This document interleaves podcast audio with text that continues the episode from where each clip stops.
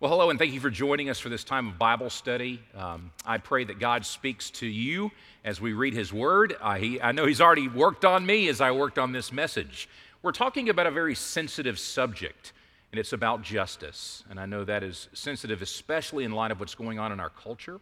But we want to go to God's Word and ask what He would have to say and how we should apply His principles of justice in today's culture. Would you pray with me and let's ask God to say whatever He wants to say? Lord Jesus, we thank you for your word. We thank you that we can apply it to our lives and it is as fresh and applicable today as it ever was. Lord, we want you to speak and we ask that you would speak to our hearts, that we would be drawn close to you, and at the end of this, you would get the glory for everything that is said in the focus of the Holy Spirit. May you be glorified, and we pray this in Jesus' name. Amen. A few years ago, I took my son Joshua, he's my oldest, to an NFL game. We happened to get late tickets to a game in Atlanta, watching the Atlanta Falcons play the Rams. We had interesting seats. We were at the corner of the end zone, up just a little bit, but that particular end zone, anytime either team was advancing toward the end zone, we, we could see very well. And of course, when they were at the other end zone, it seemed very far away. But during the game, something very interesting happened as we watched this game in Atlanta. So, of course, the, the Falcons, it was a home game for them. We're watching the game, and, it, and at one point, the Rams were coming toward the end zone closest to where we were sitting. The quarterback hands off to the running back, and he sweeps around the backside, trying to lunge for that pylon, that orange pylon on the corner of the end zone for a touchdown. As he approached the sidelines, he was tiptoeing along the sidelines, trying not to go out, and he leaps over that pylon to get to the end zone. When they showed the play on the big Jumbotron in the stadium, we could see that his foot, his last step before reaching the end zone, was right next to the white line that would be out of bounds. His foot was so close, in fact, there was no sight of grass between his foot and the white line. Now, mind you, his foot wasn't on the white line, it was just right up against it. When we saw that on the Jumbotron, you can imagine what the whole stadium did there in Atlanta. They all started screaming almost in unison, He's out! He's out! He's out! He's touching the white line! He's out of bounds! It doesn't count! Does it count? And we're yelling at the refs. The whole stadium seems to be in unity. He's clearly out of bounds.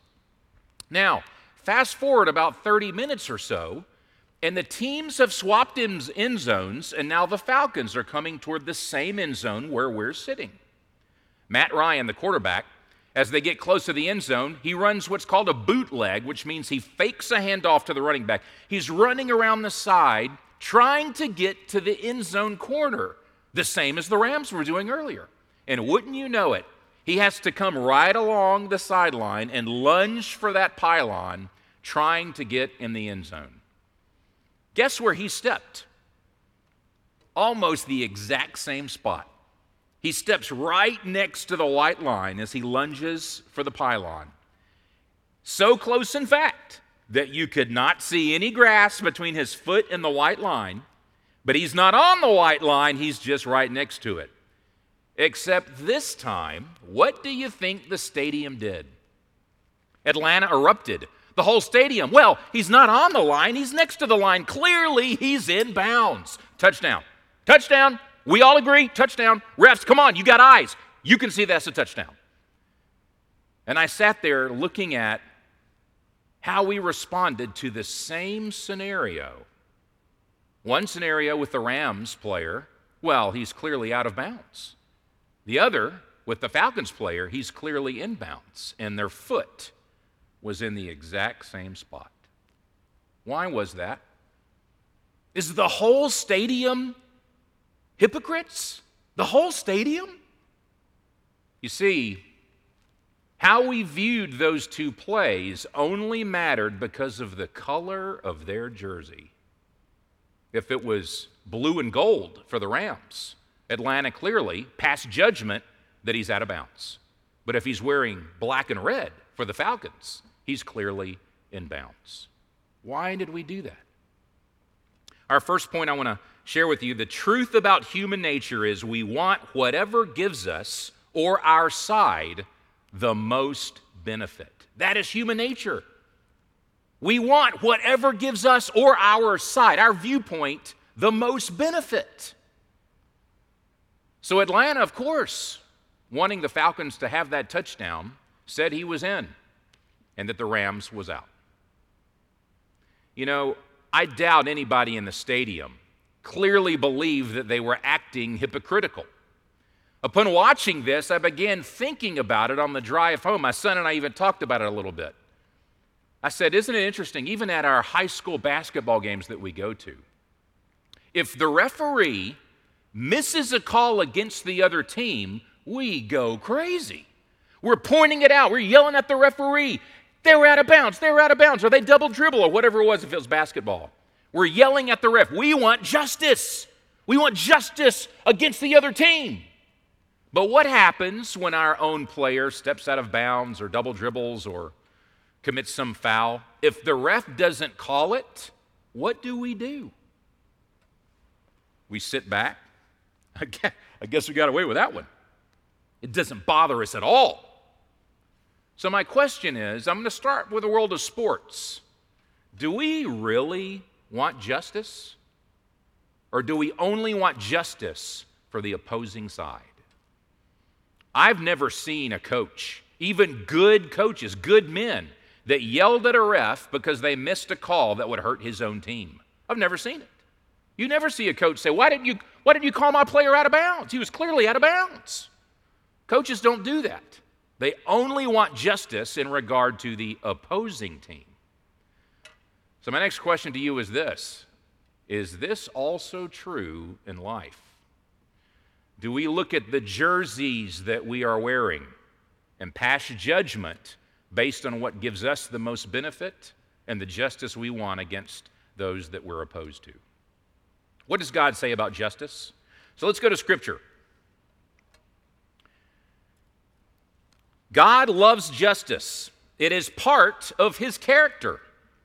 He says in Psalm 89, verse 14, Righteousness and justice are the foundation of your throne. Steadfast love and faithfulness go before you. So look at this righteousness and justice are the foundation of your throne. Steadfast love and faithfulness go before you. Now, I want to point this out. Notice that along with justice, he also has righteousness and love in the mix because all those things always go together with God. Righteousness goes with justice, goes with love, goes with faithfulness. Let's continue reading in Psalm 33 5. Look what it says here. Of the Lord, it says, He loves righteousness and justice. The earth is full of the steadfast love of the Lord. There they are together again. He loves righteousness, justice. The earth is full of the steadfast love of the Lord. And then again in Proverbs 21, verse 3 to do righteousness and justice is more acceptable to the Lord than sacrifice. So let's think about that. Righteousness and justice, just doing the right thing, is more preferable to God than sacrifice something to Him. That's how important justice is to God. But what if, what if I've truly been wronged? What if justice has not been done, as is the case much in this culture? Can I respond to punish the other person? Do, can, can, I, can I not just take my vengeance now if justice is not being done? Let's look at what God says. He tells us not to sin by wrongly responding because He sees everything. Instead, He says, trust Him, let Him judge, trust the structure of authority that He has set up. It's hard for me to read Romans chapter 13. But if you want to know what God believes about the current structure of authority, the current leaders that are, that are right now leading our country and towns, go read Romans chapter 13. Because he says something that's hard to swallow for us sometimes. The very idea of authority is God's idea. The very structure of authority is God's structure. He knows that we have imperfect, sinful people in various levels of authority, but that structure is still something he wants us to abide by. And you say, well, wait a minute, what if the leaders are bad? Well, there's a way to deal with that too. But over all of it, God sees. He sees what's going on, and we will all be accountable to him. But one thing God says, and this is my third point, we have to remember that God is the judge, not us. God is the judge, not us. Yes, we have uh, police and law enforcement and local government and, and uh, national government leaders in position, and we're supposed to pray for them and submit to their authority, even though we know it's going to be imperfect authority. But what do we do when there's blatant injustice and it's not being handled? Can we take vengeance? Well, let me read you this. Romans 12 19 says, Beloved, never avenge yourselves, but leave it to the wrath of God. For it is written, Vengeance is mine, I will repay, says the Lord. Let me read that one more time. Never avenge yourselves, but leave it to the wrath of God. For it is written, Vengeance is mine, I will repay, says the Lord. In other words, the Lord is as interested in justice as you and I are, if not more so. And he says, I am on the, the seat of justice, and there is a judgment day coming. He could administer justice now, but there certainly will be a day, the judgment day, where he will administer perfect justice then, total justice. So, what we can't do is act like we can kick him off the throne, which we can't do, but act like we, we want to kick him off the throne and sit in the seat of judgment and pass judgment ourselves. God says, No, vengeance is mine. Listen to Ecclesiastes 3:17. God will judge the righteous and the wicked, for there is a time for every matter and every work. There's a day coming for judgment, and he's going to judge the righteous and the wicked. Colossians 3:25 adds to this, for the wrongdoer will be paid back for the wrong he has done, and there is no partiality. The wrongdoer will be paid back for what he has done wrong, and there is no partiality. God doesn't look at us and say, well, you're a special group over here. You're rich, or you're good looking, or, or you made better grades, or what, you know, it, that doesn't matter. There's no partiality. God is judge and he will administer justice to all of us. You, you, you, say, but what if justice is taking too long? What if it's taking too long? I'm sick of waiting for justice. Can I take my vengeance now? Just ask God to forgive me? My next point God will judge all of us. Remember what I said in the beginning? Do we really want justice? Do we really want justice or do we only want justice for the opposing side? See, justice in God's eyes is perfect and it applies to all of us. So look what he says in Romans 14, verses 10 through 12. Remember, we will all stand before the judgment seat of God. For the scriptures say, As surely as I live, says the Lord, every knee will bend to me, every tongue will declare allegiance to God. Yes, each of us will give a personal account to God. If there is a sobering verse in Scripture, that's it. Well, there are many. But that one, when I think about that I have to stand in front of Almighty God who has been here forever, who is the Alpha and the Omega of all that He creates, and I am nothing but water and flesh and I have to stand in front of him and give an account of my life? Why? Why would I want to jump in front of what he's doing and try to administer what I think is right? I know that's hard. It's hard to digest that. 2 Corinthians 5:10 adds to this. It says for we must all stand before Christ to be judged.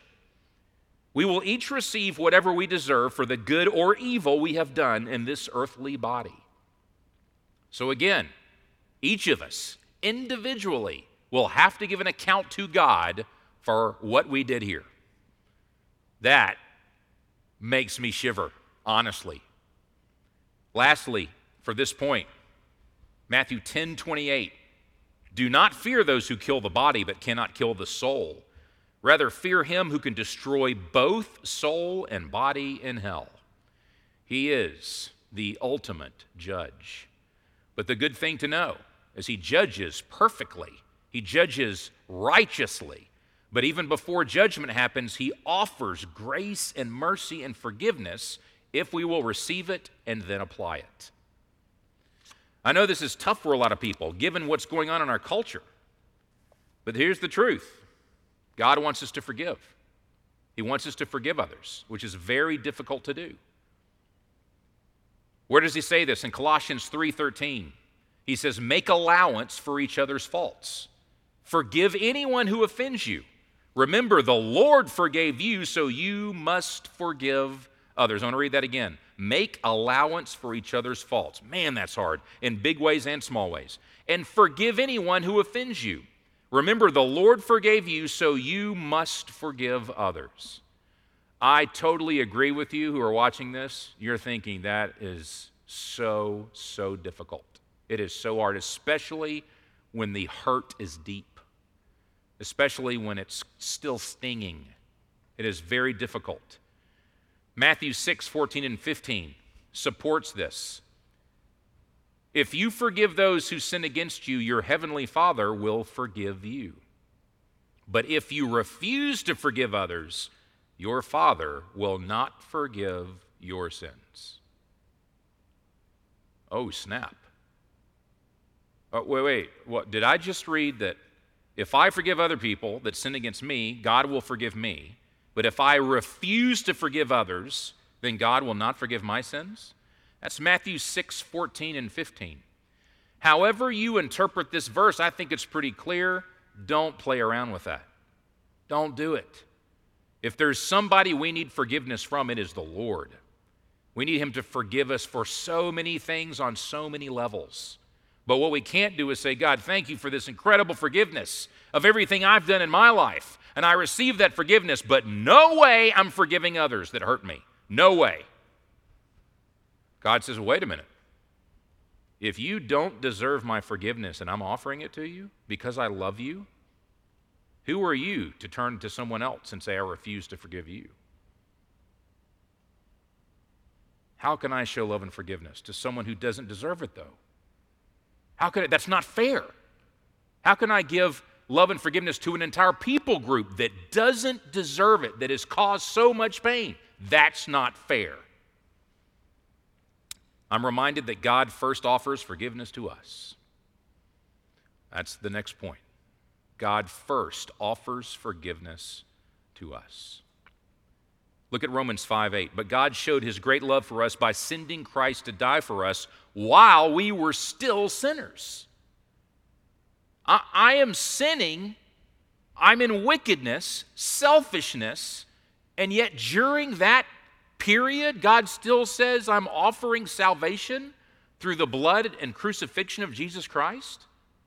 I don't deserve anything, and yet He's offering this to me. Scripture says that Jesus Christ came, God's Son, who was holy and perfect without sin, and then He's going to come down and suffer for me who does deserve to suffer?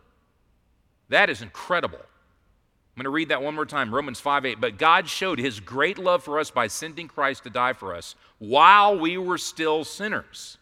Well, why did he have to die? Romans 6 23 answers that question. It says, For the wages of sin, my sin, your sin, is death, permanent separation from God. But he goes on to say, But the free gift of God is eternal life through Christ Jesus our Lord.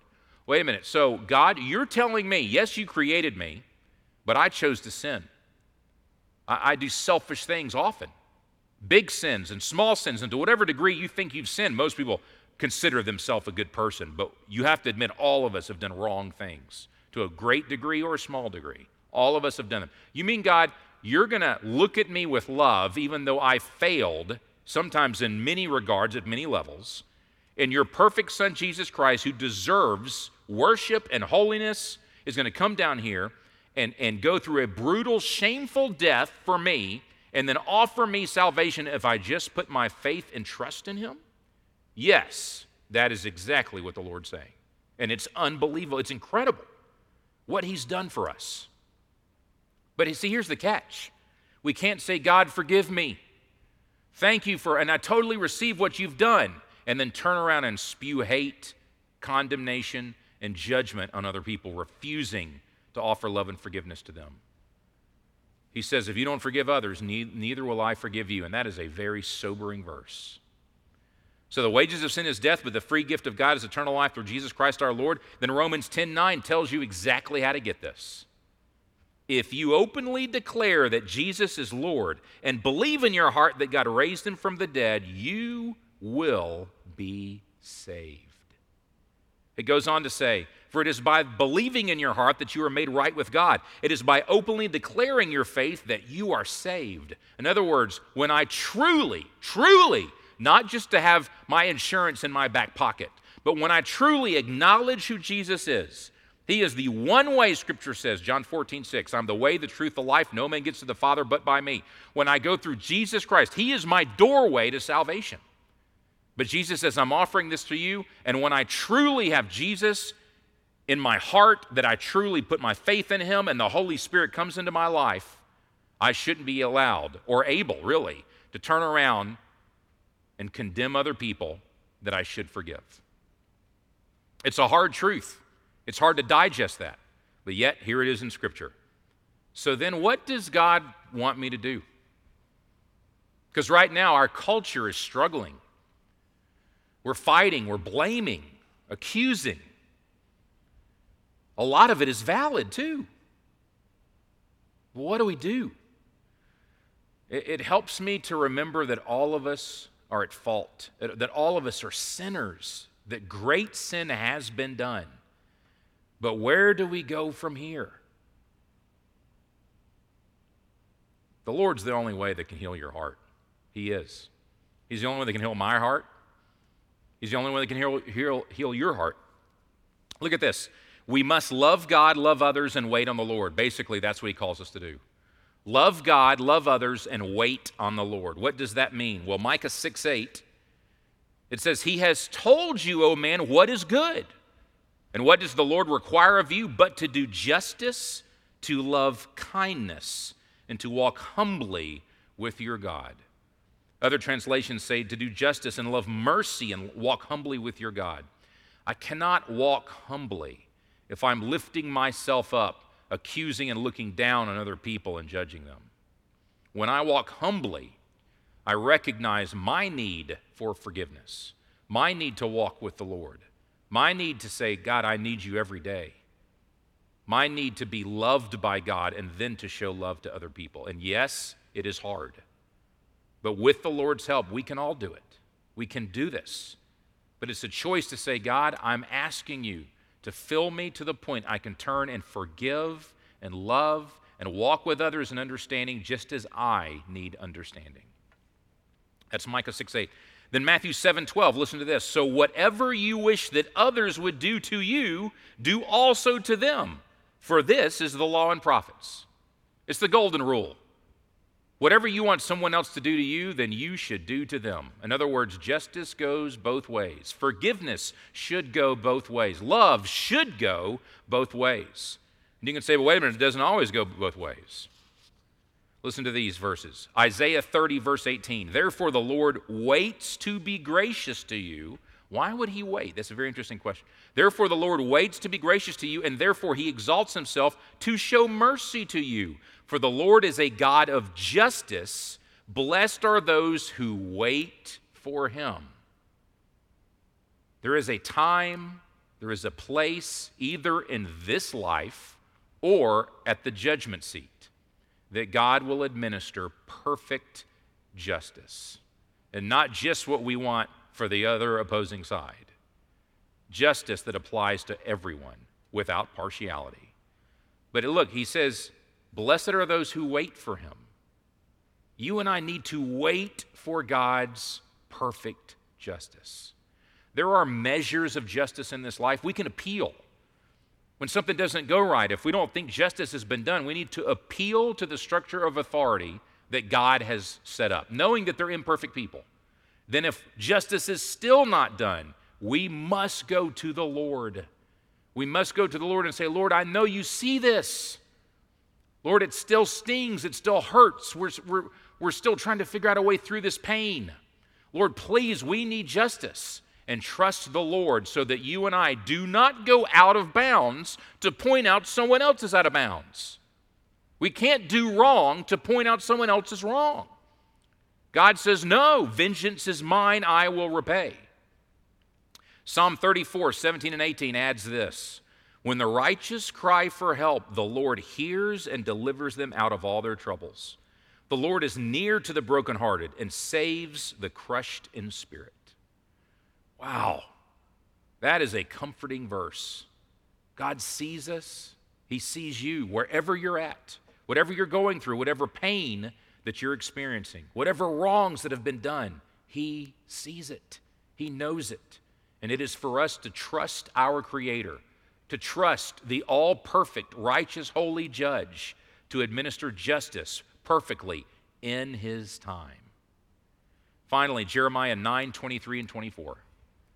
Thus says the Lord, let not the wise man boast in his wisdom, let not the mighty man boast in his might, let not the rich man boast in his riches, but let him who boasts boast in this, that he understands and knows me, that I am the Lord who practices steadfast love, justice, and righteousness in the earth. For in these things I delight, declares the Lord.